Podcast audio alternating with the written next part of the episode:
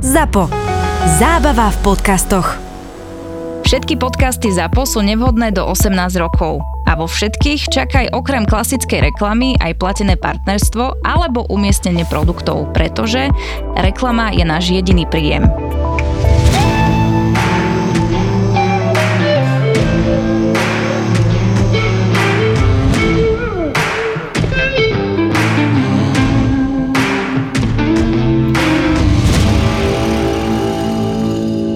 Nejakú obľúbenú vedkyňu? Jasné, veľa. Tak menuj. Ja som dokonca aj do tej prvej knihy, čo som písal, pomerne veľa priestoru venoval Amy Noether.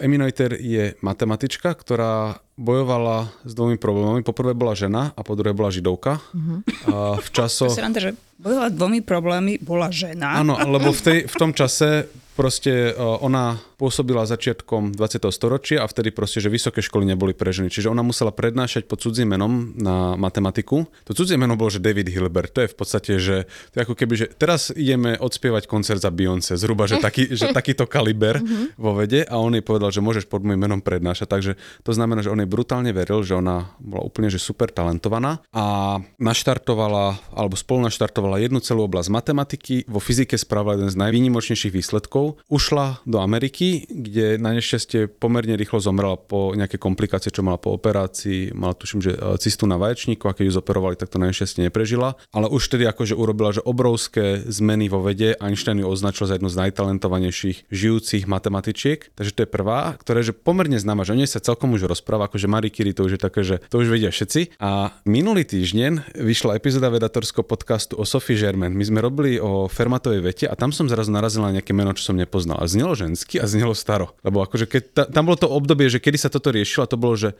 18. storočie a že ženská matematička. A že to čo je za anomáliu toto, že uh-huh. vtedy ženy nemohli nielenže pôsobiť ako matematičky, nemohli študovať ešte. A ona vlastne vyrastala v časoch francúzskej revolúcie, kedy jej rodičia povedali, že nemôžeš chodiť von.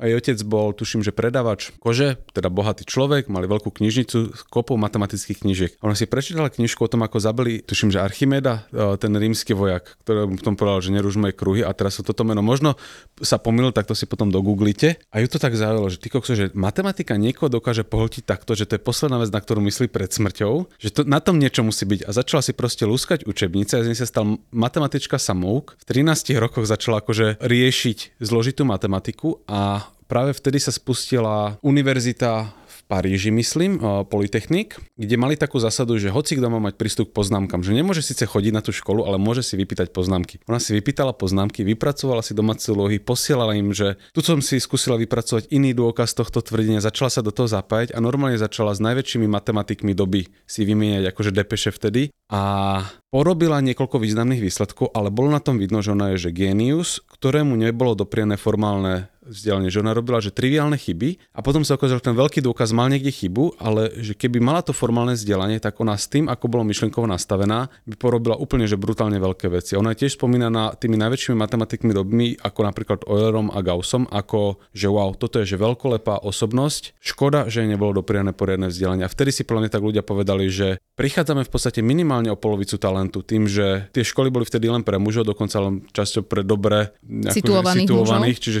tam nie len, že o polovicu, tam o väčšinu talentu ľudia prichádzali. A mňa to vlastne prinútilo sa vtedy zamyslieť, že do akej miery my teraz prichádzame o talent, že oka, že riešime, že ženy vo vede, ale napríklad, že Romovie vo vede na Slovensku, že prakticky nepôsobia, že o akú časť intelektuálneho kapitálu prichádzame tým, že v podstate, že časť spoločnosti je odrezaná od vzdelania a tak ďalej. Čiže celosvetovo by sme si ešte túto otázku mali vyriešiť, že aké množstvo talentu nám preteka pomedzi prsty a koľko rôznych Einsteinov a... Einsteiniek. A, a, chcel, rozmýšľal som, ako sa skloní Ema Neterová.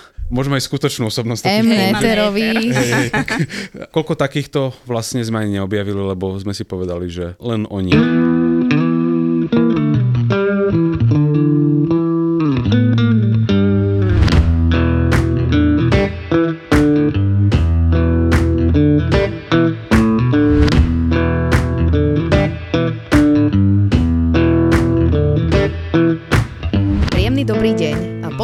Žemi má druhého mužského návštevníka, aj keď vlastne prvý boli traja chlapi, takže je de facto štvrtý Ale matematika mi nikdy nešla, takže to je v poriadku. Zo... Prvého hostia muža, lebo to predtým boli manželia. Alebo Ty to nie boli sú- muži. To sa neráta. Nie sú muži.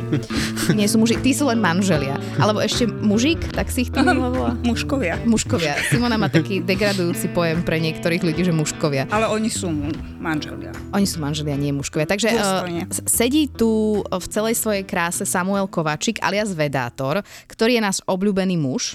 A keď sme sa rozprávali o tom, Ale že ešte sme mu to nepovedali, teraz to ja. Veď, aby sa to dozvedel až on air, aby mal A, teraz okej. reakciu. Aká je tvoja reakcia?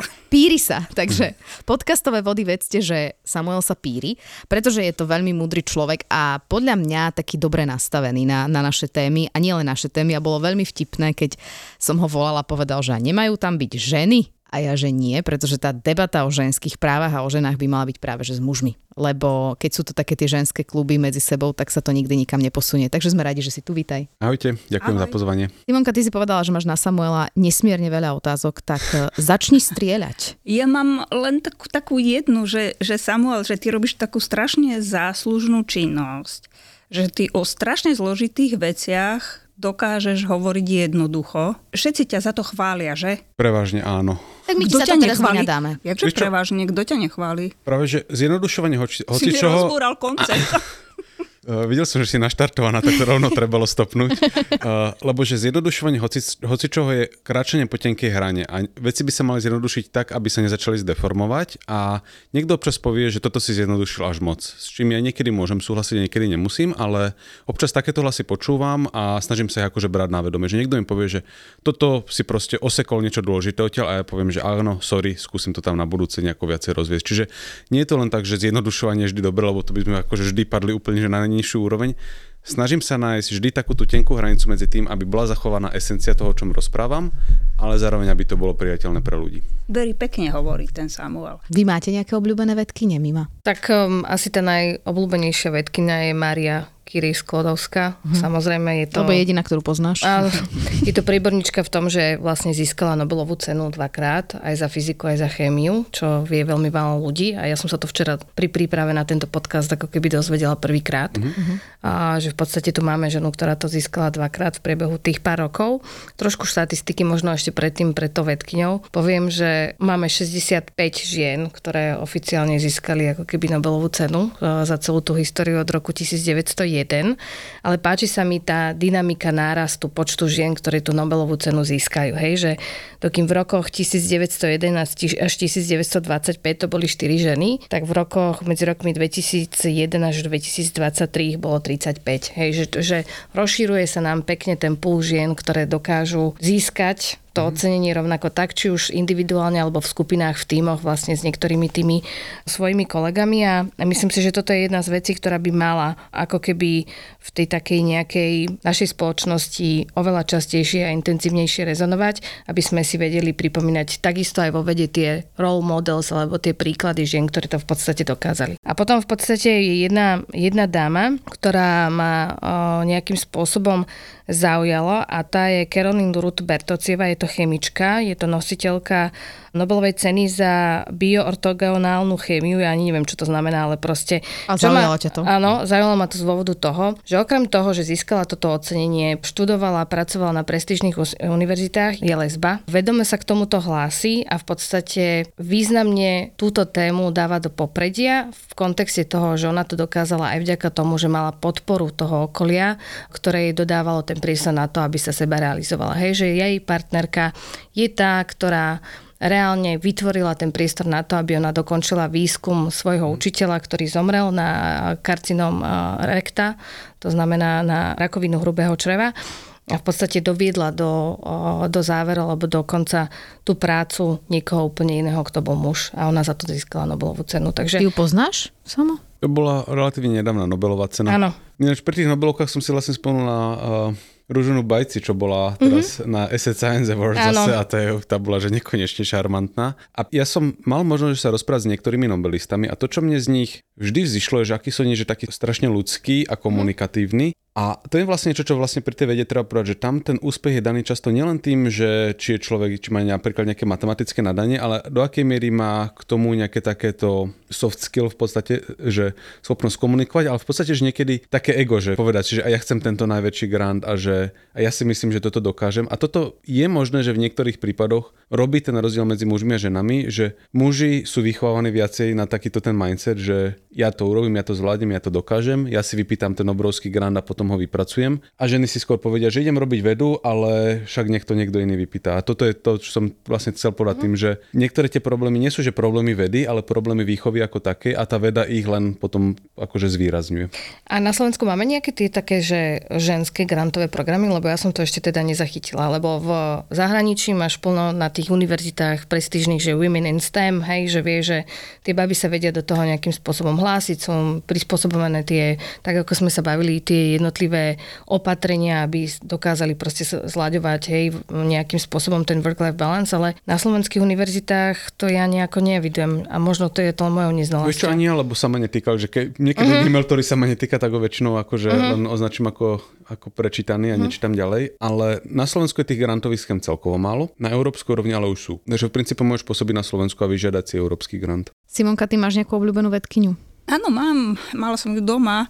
Uh-huh. Moja maminka robila vo výskumnom ústave reumatických chorôb a venovala sa rôznym inováciám v oblasti zlepšenia chorôb pohybového ústrojenstva a bola takou členkou, a to všetko v socializme, takej tej Európskej asociácie pre výskum, ako aplikovať termovíziu a vôbec tie termokryštály a neviem čo, čo všetko v eh, diagnostike v reumatológii. A potom ešte aj inventla takú vec, ktorá sa dodnes používa. A teda akože veľmi súzvučí s tým, čo hovoril Samuel, že tie ženy, akože oni nejdú za tým biznisom za, t- za to, alebo, alebo nejdú za tou takouto veľkou vecou, že získam tento grant a urobím toto, ale ona naopak tiež, maminka, akože skúmala, skúmala a prišla s takou teóriou a uviedla ju do praxe, lebo však oni v tom výskumáku aj, aj testovali také niečo, že krioterapia, čo sa dodnes používa, ona s tým prišla, nemá na to,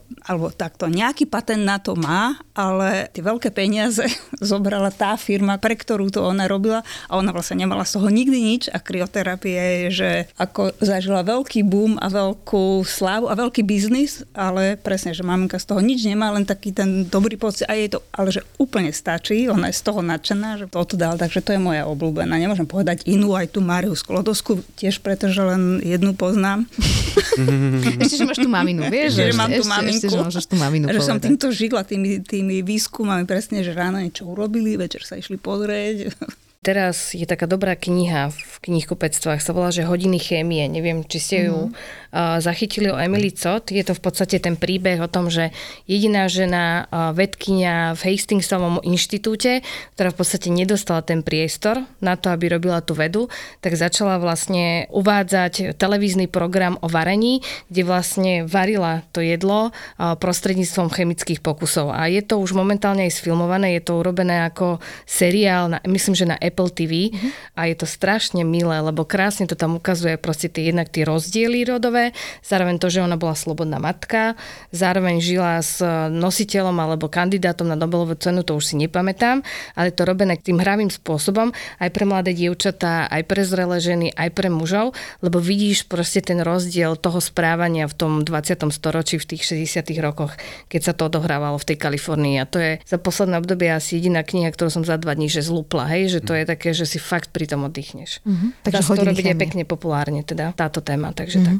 No a čo kauza Watson, Crick a Franklinová? Toto si, toto ty vieš, že ona vlastne bola z toho, trošku mi to pripomenulo, keď ste sa o tom rozprávali, že tie ženy veľakrát vidia iný ten cieľ, alebo inak k tým veciam pristupujú, že henty dvaja Veď akože aj ona tam mala byť. Rozmýšľam, kde som toto spomínal, že či to je v tej knižke, čo máš teraz akurát v lone položenú, alebo Áno, niekde Samuel inde. má novú knižku Kúsky reality, lebo, odporúčame. Lebo tam sa udiela nejaká forma krivdy, ale nie taká, ako sa bežne interpretuje. Že to, čo sa jej dialo, je, že ona robila tie kryštalografické snímky veľmi dobre, dala ich svojmu vedúcemu a ten vedúci ich bez jej vedomia posunul. Čiže tu krivdu neurobili, že vodco na krik, ako sa hovorí, ale v podstate ju urobil jej vedúci práce a s tým ale, že tie výsledky boli prezentované už aj niekde predtým na seminári. Čiže to zase nie je, že, že by to boli nejaké úplne tajné dáta, len to bolo také, že niekto im nevenoval pozornosť a potom si zrazu že toto je dôležité. A ona už vtedy z toho výskumu sa stočila trošku iným smerom. Čiže tam je skôr problém, že ona mala zlý vzťah s vedúcim svojej výskumnej skupiny, čo spôsobilo, že ona sa odklonila od iného smeru a ten jej starší výsledok niekto v podstate posunul ďalej. A hovorí sa, že aká krivda, že ona nedostala Nobelovú cenu, čo je ale spôsobené tým, že ona zomrela, kým tá Nobelová cena bola udelená a posmrtne sa už neudeluje. Mm-hmm. Čiže táto... A myslíš, že by bola dostala, keby bola tak žila? Určite áno, lebo dostali niekto, kto robil niečo podobné ako ona, ale robil to horšie. A tá komisia v podstate ona nie je taká, že ona by že zlomyselne vyberala, však akože škandinávska komisia by mala fungovať v tomto celkom progresívne, ale majú menší puls, ktorého vybrať, preto to tak aj pri tých Nobelovkách vyzerá. Takže ja si myslím, že by ju dostala, ale sú rôzne také príklady, teraz možno vlastne popriem to, čo som povedal. Jocelyn uh, Burnellová, ktorá objavila čo to boli teraz, uh, myslím si, že Pulzari, alebo jedna z tých, ktorí objavila spolu so svojím školiteľom a ten školiteľ to dostal a ona to nedostala, lebo bola vnímaná, že však ona bola vtedy len jeho doktorantka, vždy je to akože tak, že hlava skupiny niečo vymýšľa, doktoranti len sú takí manuálni pracovníci, ale ona v skutočnosti, že urobila veľkú časť práce na tom výsledku. Takže sú nejaké prípady takýchto historických kryv a skôr by som tu Burnellovú vnímal ako ju, ako tento problém, že u je to, u, u nebol zlý vzťah medzi jej a vedúcimi skupiny, ale to je zase niečo, čo sa deje bežne. Aj čas často nezávisle na to, že či je to muž alebo žena. U nej sa niečo takéto udialo, je to skôr taká tá asymetria, že vedúci skupiny a doktorant. Že toto ukázalo, že teda ona ako doktorantka bola vnímaná len ako, ako nejaký škriatok v labáku, ktorý, mm. ktorý niečo odrobil a on akože bol tá hlava. Ona to potom povedala tak, že ona je s tým OK, ona dostala potom mnoho iných cien a používa ich často na to tie financie odtiaľ, že urobila rôzne také grantové schémy pre dievčatá a výskumníkov z rôznych menšín. Takže Jocelyn Burnellová je teda ano. tiež meno, ktoré by sme mohli poznať. Ja som ho nepoznala, priznávam bez mučenia, takže... Uh... Evidentne si nepočula všetky podcastové epizódy, lebo oni sme mali, a to bol presne Evidentne. ten prípad, že... Evidentne, neviem, to, koľko že... podcastov že by si ty počul, teda už keď sme pri tom. To je pravda. No, tak, tak, výborne. Tak sme sa dohodli. to, to som, tak sme sa dohodli. Keď... No ale no. existuje tá, tá angličanka, tá Jess, neviem celkom presne, ako sa vyslovuje jej meno, Vedeová, Vede, Vede, neviem, ktorá cítila tento deficit, akože ľudia nepoznajú tie vedkyne a rozhodla sa, že začne písať Wikipédiu. Áno, čítal si to niekde, to bola taká milá správa, že, že v dnešnej dobe už je tam 900 životopisov zaujímavých žien v tej Wikipédii vďaka tejto jazz. Ja som chvíľku bol v tom, že či to nie je tým, že proste, že tá absencia ženských vzorov, lebo fyzika mala takéto zlaté obdobie práve vtedy, kedy ženy ešte v podstate buď že nemohli pôsobiť akadémii, alebo, alebo pôsobili oveľa menej. Že to sme videli aj v tom Oppenheimerovi, že keď sa tam nejaká žena myhla, tak ju ešte aj tak trošku, ale už, už tam bol taký ten nástup, že už bola vnímaná trošku ako vedkynia, ale nie ešte úplne. A že veľa tých legendárnych fyzikov a matematikou vyrastali v dobe, kedy proste to tak ešte pre ženy nebolo. A tá biológia, chemia mala nastup až v podstate, že v 20. storočí, kedy už bola prístupná aj pre ženy a preto je tam viacej ženských vzorov. Ale ťažko povedať, že či je toto v podstate jediným vysvetlením, lebo napríklad už vidíme, že v tej matematike sa ten rozdiel zotral, keď tam platí tento istý argument, čiže asi to nebude úplne celé vysvetlenie. Na druhej strane, že radšej ako urobiť 17. E, podcast o Einsteinovi, urobiť jeden o Eminoiterovi. A máme aj to Einsteina zase spracovaného, zase o tom pokoji aby bola aj ovca hm, sita, aj hm, vlk tak, celý, či jak sa to... Ovca celá a vlk city. Podľa toho, kto je koho, vieš? Hej, to tak, môže tak, byť. V mojom svete vedeckom uh, žerie ovcu, ovca vlk. Už sme sa to dostali, vidíš? Preto to nie som vo lebo sa neviem presne vyjadrovať.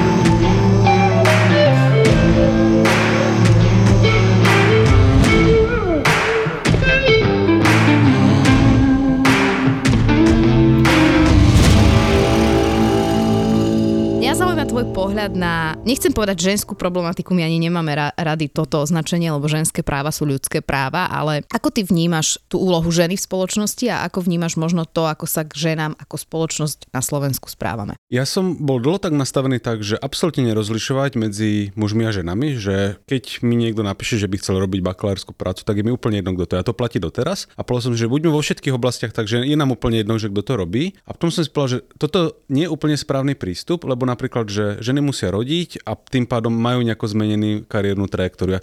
Keď vo všetkom povieme, že absolútne sa ignorujeme všetky aspekty, tak o, po anglicky to, že overcompensate, že, že až zase prehnane sme ignorujúci nejaké aspekty. Takže ja sa snažím v tomto byť taký, že by mi malo byť úplne jedno, že či je človek muž alebo žena, alebo že ako sa identifikuje. Na druhú stranu, že potom tým ignorujem, že ľudia zápasia s rôznymi problémami, ktoré s týmto môžu súvisť. Takže v prvom kroku sa snažím byť taký, že nech má každý také príležitosti, aké si zaslúži na základe svojich skúseností, ale som si zároveň vedomý toho, že to, ako sa človek narodí, a teraz či je to muž, žena, alebo dokonca či nejakej že menšiny a tak ďalej, takže to môže spôsobiť komplikácie, ktorým je nečelím. Takže som sa potom že citlivil na takúto, mm-hmm. takúto úroveň problémov. Ako sa dá citliviť na takúto úroveň problémov? Lebo ja viem, že aj vo vede je problém, že na nejaké pozície sa jednoducho tie ženy ťažšie dostávajú, aj presne preto, čo si pomenoval, že v nejakom bode vypadnú z toho kolobehu, že ten výskum nemôžu robiť tak intenzívne, nemôžu toľko publikovať, lebo sú v tej starostlivosti o tie deti.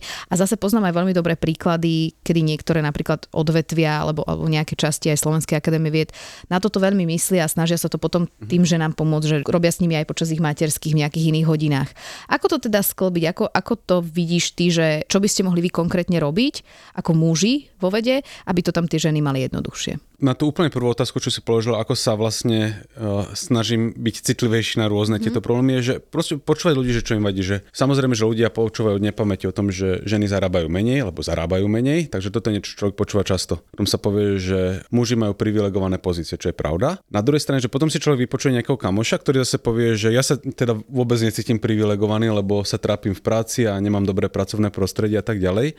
Takže vlastne naučiť sa komunikovať o tom, že to, že niekto je privilegovaný, ešte neznamená, že sa má automaticky dobre znamená to, že na tej štartovnej pozícii mal dva kroky dopredu, ale stále ho môže nejaký Usain bol predbehnúť, že to v podstate nie je vylúčené. Takže ja sa v tomto snažím, že mať čo najotvorenejšiu mysel, na čo ma našťastie veda trošku predurčuje, že veda je o tom, že proste vypočuť si všetky aspekty a potom za to snažiť nejako agregovať. No a čo sa týka tej vedy, tam je to strašne zložité. Veda ako taká celkovo, keď sa pozrieme na metriky, v skutočnosti je na veľmi dobrej trajektórii, že tam ten gap sa približne o percento ročne zmenšuje medzi mužmi a ženami a veľmi blízko je 50 na 50. Sú oblasti, kde to je naopak, že by sme sa mali pýtať, ako dostať viacej mužov do psychológie napríklad, že tam už je to preklopené v tom pomere 70-30. Ale tým, že ja som to asi čiastočne aj za fyziku, tak tam stále platí, že je veľmi veľký disbalans medzi mužmi a ženami. Rovnako to platí, tuším ešte, že v e, informatika alebo data science a matematika Prekvapivý človek čakal, že to je podobné, ale tam už sa ten rozdiel vo veľkom zotrel. Inžinierstvo je stále také e, veľmi vykolajené. Biológia, chémia, tam sa ten gap prakticky zotrel. Čiže no to nie je úplne, že problém vedy ako takej, je to problém niektorých vedeckých oblastí. Najšťastie je fyziky. No a dobré, tak čo teda s tým robiť? Ťažko povedať. A k tomuto existujú, že viac menej že anekdotické uh, zistenie, že nie je toto úplne dobre odskúmané. Boli také vysvetlenia, že ženy skôr opúšťajú vedu, lebo napríklad, že porodia, musia sa venovať dieťaťu a tiež sa im tam potom vracia. Čo je problém, lebo mnohé granty sú že do 35 rokov, že dovtedy si mladý a ja už som starý teraz evidentne, mm. takže niektoré granty nemôžem žiadať. Len keď ona mala dve materské za sebou, tak v podstate, že začína tú vedeckú kariéru v 35 a zrazu už je tým systémom braná ako staršia, čo sa dá kompenzovať tým, že sú potom čisto ženské granty. Takže toto dajme tomu, že je čiastočne riešený problém. Ale sú tam také tie, oh, čo som našiel, že dve možné vysvetlenia. Jedno je také, že sa zle cítia v kolektívoch, ktoré sú dominantne mužské a tento problém sa postupne darilo vyriešiť. Napríklad, že keď niekto robí biológiu, chemiu, robí vo veľkom labáku, kde môžu byť, že dve baby, 8 chalanov, ale keď tam príde potom 11 človek a je baba, tak už tam má sa s kým porozprávať. Fyzikálne skupiny napríklad často pôsobia ako oveľa, oveľa menšie a je to, že traja chalani a keď tam má prísť prvá baba, tak sa jej tam prenika do toho kolektívu ťažšie. Čomu sa snaž dá v podstate proti tomuto bojovať, takže tento problém identifikujeme a potom vedome sa snažíme, aby sa tam človek necítil cudzo. Či už je to, že žena, alebo je to niekto z menšiny, je to napríklad, že na Slovensku stále vo vede pôsobí malo cudzincov. Tak im nerobí teraz také naprieky, že budú semináre v Slovenčine, aby sa tam nemohli toho zúčastňovať. Že vedome sa snažiť robiť to prostredie inkluzívnejšie v podstate pre všetkých, ktorí nejaké obdobie mali pocit, že do neho nepatria. No a druhý problém je potom taký zložitejší, že naša spoločnosť od útleho veku nastavuje ženy na trošku iné očakávania ako mužov, však to asi poznajú, že ženy dostanú takéto hračky, muži takéto hračky a vo veľmi kompetitívnych prostrediach to, ako sme vychovávali ženy a to, ako vychovávame mužov alebo chalanov a dievčatá, potom dáva výhodu chalanom. V týchto prostrediach, kde naozaj je to, že horných pár percent zostane vlastne v tom výskume. A toto je napríklad presne v tej fyzike, že fyziku robí relatívne málo ľudí v porovnaní s biológiou, chémiou a tak ďalej. A keď sa tam naozaj vyberá už len taká tá veľmi úzka špička, tak to dáva výhodu nejakým chalanom. Že keď máme nejaký taký beh, dám taký príklad ľudový, že keď máme taký beh, že ideme si zabehnúť 5 km cez park, tak je to v podstate úplne, že rovnaké pre chalanu a baby, lebo v podstate to, že tam máme nejaké biologické predpoklady, je úplne že zotreté, lebo je to 5 km beh. Ale že keď sa má bežať, dajme tomu, že šprint po 10 sekúnd, tak tam už sa tie drobné biologické výhody mužov prejavia, že to už zrazu Usain bol zvládne a jeho ženský ekvivalent nie. A keď máme nejaké oblasti vedy, kde je to, že naozaj, že to môže robiť veľa ľudí, tak sa tam tie problémy, ktoré sme tam teraz nebiologické, ale výchov vložili z otru, ale v týchto vysokokompetitívnych oblastiach jednoducho sme tým chalanom poskytli nejaký náskok, ktorým sa tým babám ťažko s ním pracuje. Takže toto je niečo, čo nie je podľa mňa, že problém vedy, len tá veda zdôrazňuje nejaký problém, ktorý máme v spoločnosti ako také. Lebo keď si človek pozrie, že spoločnosti, ktoré zarábajú, ja neviem, že unikorn spoločnosti, koľko majú CEO mužov a ženy, tak ten pomer podľa mňa bude ešte horší ako vo fyzike. Uh-huh.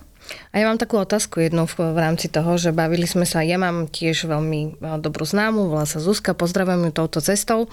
A rovnako tak bola vedkynia, robila si PhD, robila výskum a potom porodila dve detičky reťazovo za sebou, ale stále sa snažila o také niečo ako skrátený úvezok vo vede. Hej, mm. že stále sa do tej vedy, do toho výskumu vracala. Áno, boli jej kladené prekážky zo strany inštitúcie, akadémie, lebo proste progresovala veľmi pomaly. Áno, máš pravdu, že sú na to proste tie jednotlivé granty dosť intenzívne naviazané z pohľadu výsledkov, ktoré dosahuješ, merateľný ukazovateľ podobných vecí, ale funguje takéto niečo ako že skrátený úvezok vo vede, že treba len ako keby tým babám ukázať, že viete to robiť aj popri tej materskej? Toto podľa mňa veľmi záleží od toho, že o aký typ vedy ide. Lebo dajme tomu, že v biológii chemii sa veľmi často funguje tak, že človek ráno príde do labaku, niečo pripraví, čo sa tam deje celý deň a večer to vyhodnotí. A toto sa ťažko robí tak, že dojdem tam ráno a večer už neprídem, lebo večer to treba vyhodnotiť. A sú potom oblasti, kde by to malo fungovať podľa mňa, že oveľa jednoduchšie, a to budú napríklad rôzne teoretické vedy, ako napríklad aj teoretická fyzika, napríklad matematika alebo data science, kde si v princípe viem predstaviť, že človek funguje na polovičný úvezok a jednoducho napríklad, že by neučil dané obdobie, to už je, že ušetrených niekoľko hodín týždenne a potom by sa napríklad očakávalo, že nebude robiť semináre a tak ďalej, že sa vyhodia niektoré aspekty toho pôsobenia. Áno, vyprodukuje asi menej odborných štúdií za to obdobie, ale nebude to úplná že stopka. Čiže mám pocit, že v tých praktických to môže byť zložitejšie ako v tých teoretických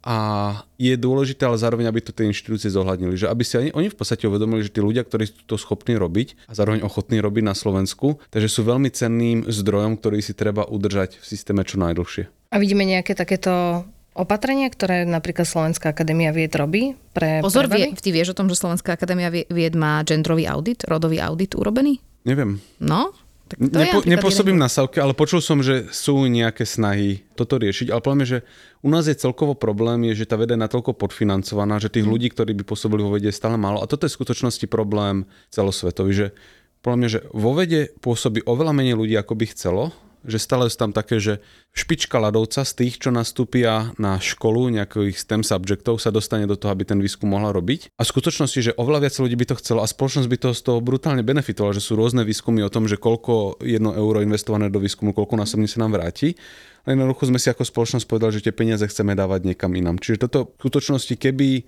bolo oveľa viac ľudí vo vede, tak aj oveľa menej žien by malo ten problém, že jednoducho napríklad po materskej sa im ťažšie vracia. Dva podcasty, ktoré miluješ spolu, spolu a naživo. naživo. Fenomenálne vražedné psyché a najobľúbenejší cestovateľský podcast Choď do. Choď do. V najmodernejšom klube na Slovensku Ministry of Fun, Ministry of Fun. Banská Bystrica v stredu 13. decembra o 7. večer. Nenechaj si újsť najväčšiu podcastovú show v histórii ZAPO. ZAPO. Vstupenky zoženieš iba na zapotur.sk. Tešíme sa na teba.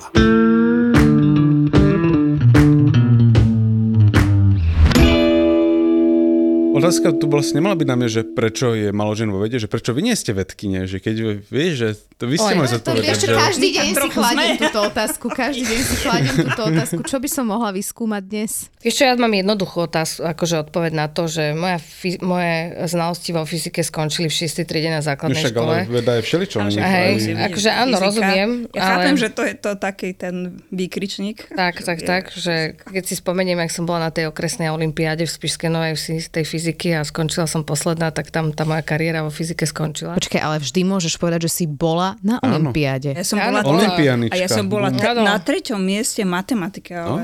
O, Fakt, vidíte, ja som boli celkom fajn. Áno. vôbec toto. Ale povedz, že ja napríklad, ja som akademický maliar, však, si akademická maliarka. A už sme tu. ale, Ginger. Nie, Či Akademická maliarka. Poďme ďalej, nebudeme sa o tom baviť, poďte rozprávať. ale v, e, v tom minulom tisícročí neviem, či vtedy sa skloňoval tento titul. Sme v roku On už- 2023. On inak aj neexistuje. Akademická maliarka, Dobre, vidíš? tak som akademická maliarka, bože, tento gramer no, Náci. že na mne sa to zistilo tak, že keď som bola ma- malinká na tom prvom stupni základnej školy, tak som do hudobnej výchovy kreslila veľmi škaredé, veľmi sprosté obrázky. A keď ma prichytili, a bol z toho taký veľký škandál, hneď tam volali otca, mámu, riešilo sa to, tak vymyslela jedna učiteľka, že ako z tohoto von preboha, veď to je ako, že dieťa zo slušnej rodiny, tak že to určite preto, že ona bude jedného dňa maliarka. A mala pravdu. to, taká blbosť. a- Ale a a, ty si sa ako dos- dostal A, k tomu? a čo, čo konkrétne neslušné si tam kresl? Také akože kosoštvorce a tak? Ty ma menej bavili. Aha. Čiže skôr to, ten opak toho Áno, áno. kosoštvorca. Myslela si šarkany? Že nie, nie šarkany, ale teda... No boli to všaké šáble, čo ti poviem šaličo. Šablo. Akože penisy si kreslila? Áno. normálne to povedz. Áno. Na prvom stupni základnej školy. Áno, No tak, ale ty máš pekne veď- špinavú myseľ. No veď teda. toto, ale že takto sa prišlo na to, a tak blbosť to bola, lebo som sa som športoval, všeli, čo som robila, až potom sa na tom venoval. A že ty si ako prišiel na to, že, budeš, ro- že budem vedec? Dobré ráno, mami. Yes, Cítim, že budem vedec. Vieš čo, že u mňa to bolo, ja som mal strašne preskakujúce záujmy počas strednej školy, že prišlo obdobie, že ja budem proste, že Indiana Jones, lebo som čítal hrozostrašné histórie a to bolo, že to vyzerá super cool, že chodiť proste do rôznych týchto a robiť vykopávky a to ma našťastie prešlo, potom, že však nejaká ekonomia, alebo keď študuješ peniaze, tak to samozrejme zarobí. Študuješ peniaze. Toto ma výborné. A ekonomia, no. A keď sa blížila maturita, tak mal som dve knižky. Jednu mi kamoška požičala o čiernych dierach, tak som na ňu chcel urobiť dojem, že si to prečítam a ona mi vlastne krstila tú prvú knižku, že to bolo také poďakovanie, že ona ma vlastne týmto dostala k trošku k vede. Druhá knižka bola o kvantovej fyzike, kde ja som si hovoril, že to sú tak divné veci, že to si buď si to vymýšľajú, alebo že čo má toto byť. Však ja tú čiernu dieru tiež im stále neverím. No, Neviem to uveriť. mám, bum, mám ju na tričku. Vidím.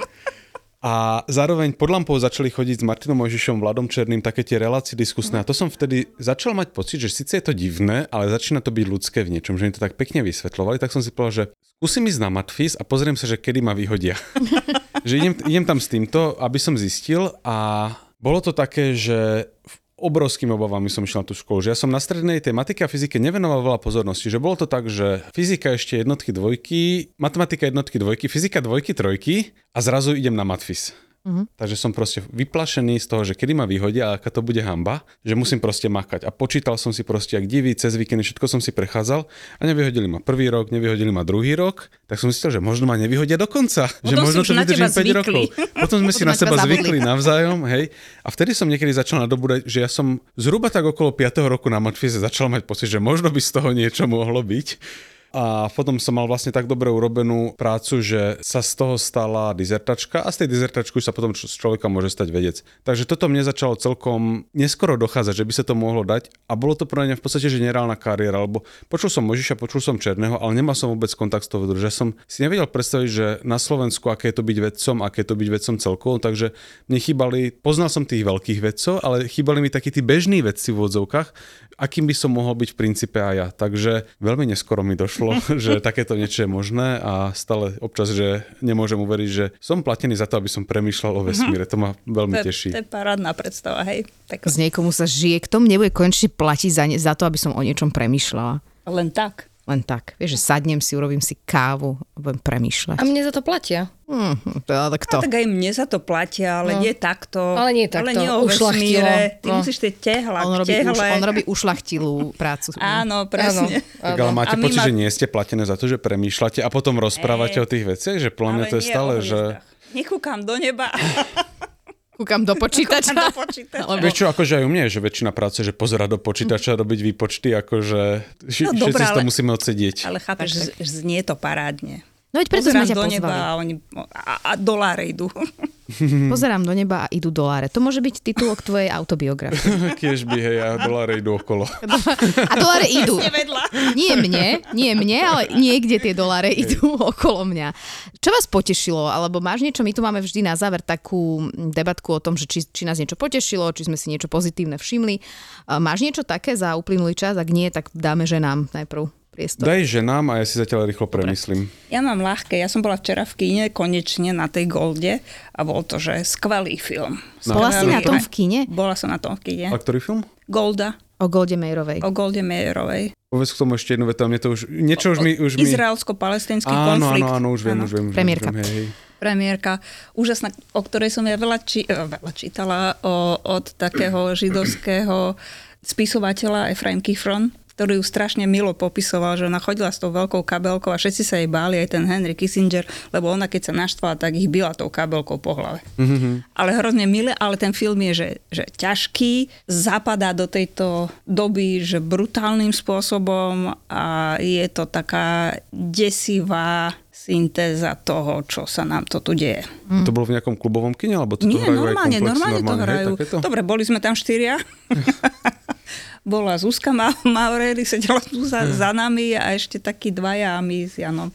Ale že doporučujem, že naozaj Golda. zážitok. Hej, Golda. Golda.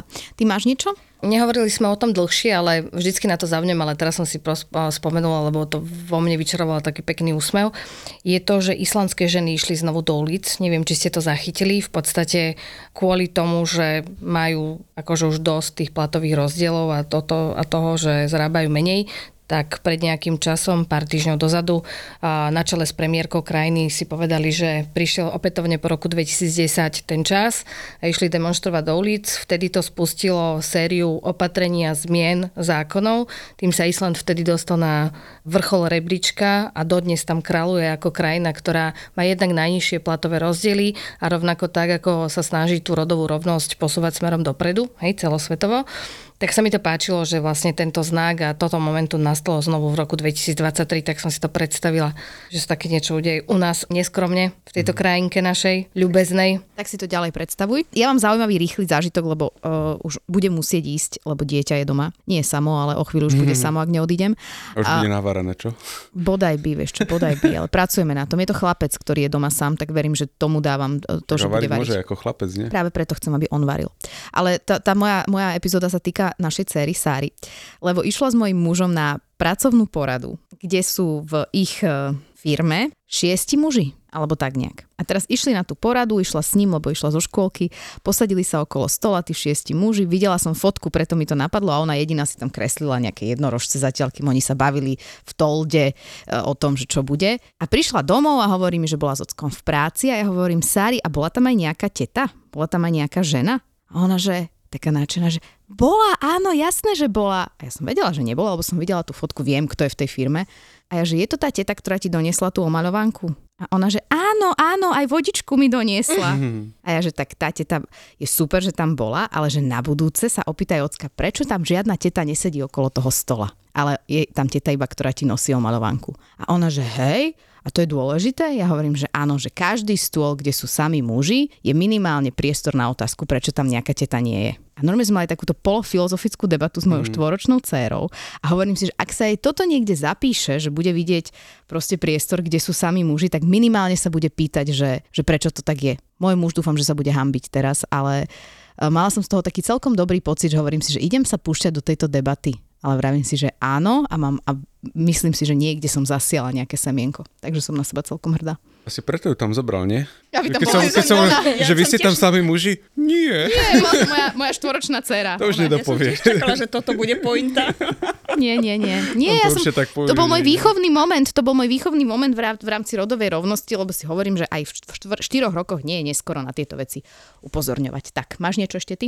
Ja budem možno strašne povrchný, ale mne sa strašne páči táto jesen zatiaľ prírode. Mm-hmm. Že bolo také obdobie, kedy som mal na tieto veci menej času a teraz znova som sa bežecky vrátil do lesa, ja si to strašne užívam, jak je tu pekne. A mňa vždy diví, že polmiliónové mesto, človek ide cez víkend do lesa a cíti sa tam úplne sám. Akože ja si to vážim, že tam človek môže sa cítiť sám, ale až sa tak divím, že málo ľudí využíva takéto krásy, ktoré tu máme všade okolo. Takže za mňa úplne zatiaľ, že parádna, parádna príroda túto jeseň. A Viem, kam, že to kam utekáš? Hore a potom, potom niekam. Hore a potom niekam. Vieš čo, potom... ja mám takéto rozmýšľacie tempo, že dokážem bežať dosť rýchlo na to, aby som utekal komárom, ale dosť pomaly na to, aby som ešte dokázal rozmýšľať o veciach a takto si proste bežam, bežím po kopcoch a ja by som dal nejaký kultúrny typ, ale že ja asi od leta čítam knihu Gödele Scherbach, ktorá má že 700 strán a som niekde na strane 450, je to že krásny zážitok, ale nemohol by som to s čistým svedomím odporúčať ľuďom tak, lebo sa do toho pustia a potom budú nadávať, že nič iné neprečítali za celý rok. Takže kultúrne typy nemám, ale moja forma kultúry je vlastne aj behanie po lese a to si teraz užívam. Tak si choďte zabehať, prečítajte si uh, knižky alebo o tom, aj kúsky reality od Samuela Kováčika, novú knižku. Ďakujeme ti, Vedator, že si tu bol a držíme ti palce, aby bolo tých podcastov o tých ženách vo vede ešte viac, ako ich je teraz. My sme mali viacej fyzičiek. Aby sme mali viacej fyzičiek. Želám vám pekný deň.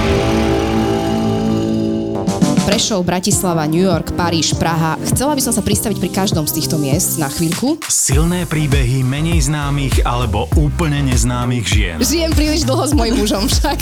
A k tomu mediálne známi muži, ktorí vždy majú čo povedať. Je to moja ašpirácia. Česť pár výnimkám. Takéto silné osobnostné kombinácie milujeme aj my v ZAPO. Vôbec mi to zatiaľ nevychádza, ale... Sit down s Veronikou. A hneváš sa ty na Slovensko? Sit down. Akože v komentároch nakladajú aj Dalaj Lámovi. Charizmatická, sebavedomá a vždy pozitívna Joj, tá ona šúna to tá. Veronika Cifrová Ostrihoňová a jej hostia v novom podcaste pod hlavičkou ZAPO Zábava v podcastoch. Držím naozaj, naozaj veľmi palce. Sit down s Veronikou.